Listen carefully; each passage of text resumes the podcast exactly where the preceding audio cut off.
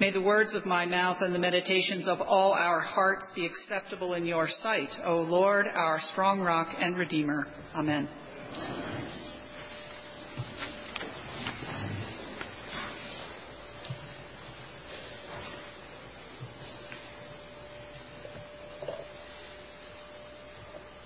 As they're walking along,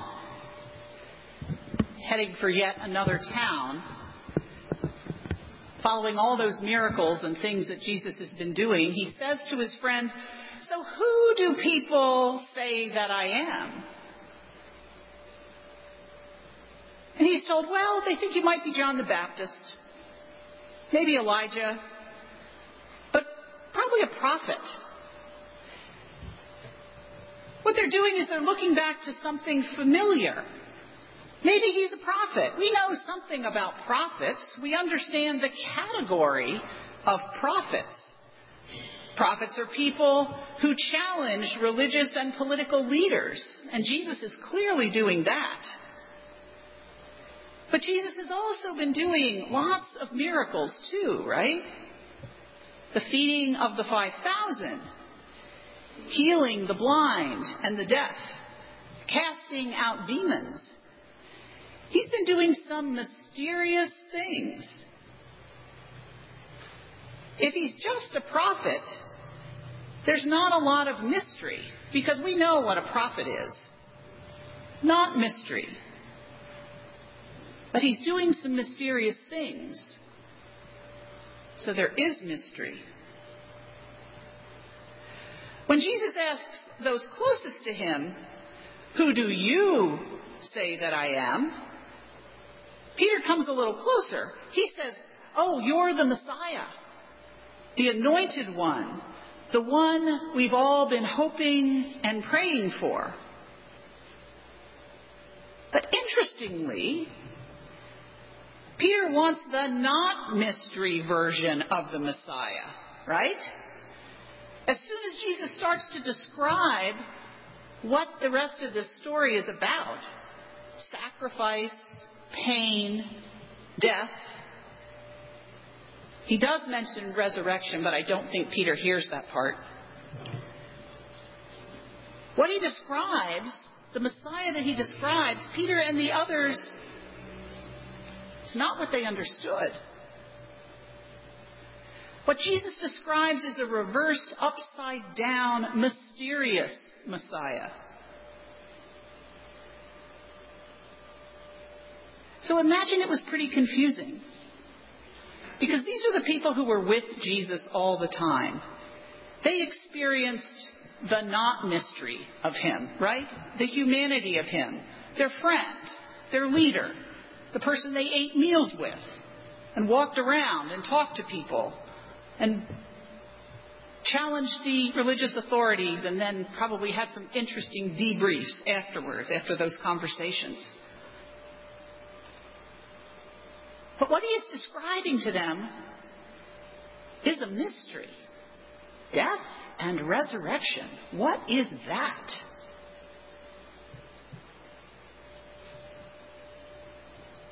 As I was thinking about this story, I realized that this combination of not mystery and mystery is true for each one of us as well. You may know very well the person sitting beside you right now. You will shake their hand at the peace. They are flesh and blood just like you. Not mystery. Not mystery at all. And yet, the depths and unique created being that each one of us is, is a deep, deep mystery.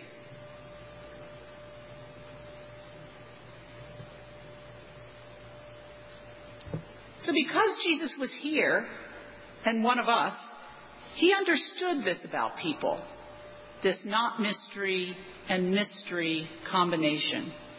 He, of course, knew it about himself. He lives in a different mystery than the rest of us do. He's one with God the Father and the Holy Spirit in a relationship that's profoundly mysterious to all of us. But because he came here and lived among us, he knows about the mystery within us as well. So I want to suggest that when Jesus gets to the point in his life where he's around that table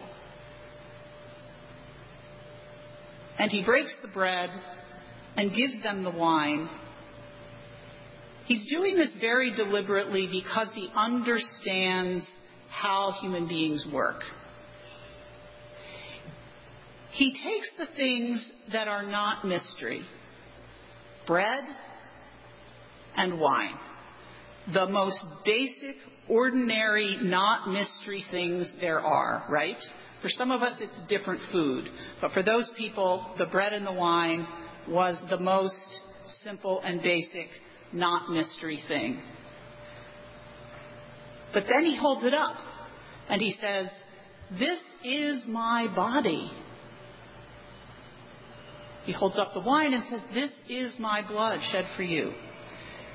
So he takes these ordinary things, the not mystery things, and tells us that in fact,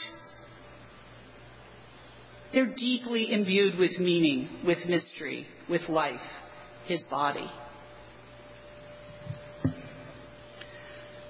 I bring this up today because we're starting next week a little six week series for families and really for anyone who would like to come at 9:35 in the morning talking about Holy Communion and what's going on with that. And so for the next six weeks, the bulletin cover will not have the usual woodcuts on it.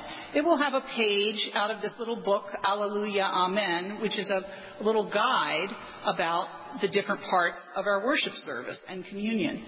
Um, today, it says every time we eat this bread and drink this wine, we become part of Jesus and he becomes part of us. God's family, the church, celebrates together. So I just encourage you to, in your own prayer life, to folk, whether you come to the little 935 or not, um, to think about what's going on in communion over the next couple of weeks. We'll be singing, um, I think, three times, not every single week, but three of the six weeks at communion we'll be singing the hymn Taste and See. That's the name of the program that we're doing um, at 935. And we wanted the connection between what we're learning in the chapel at 935 to be reflected and mirrored in here because all of us learn in different ways and take in information in different ways. All right, that's the commercial. But seriously, when you come to the rail when we come to the rail to take the ordinary, the ordinary bread, the ordinary wine, the not mystery, we're also taking in the mystery. The mystery that Christ tells us this is his body and blood. We become part of him and he is in us. The other thing I want you to remember is the person kneeling next to you, ordinary, not mysterious. Maybe you've known him forever. Also, a mystery. A mystery. The question that Jesus leaves us with is that question that he asked his disciples Who do you say that I am? He asks us that all the time. And we have different answers on different days and at different stages in our faith lives and at different stages of our not mystery lives. But he's revealed, he's revealed in this bread and the wine, and he's revealed in people around us, and he's revealed in the world around us.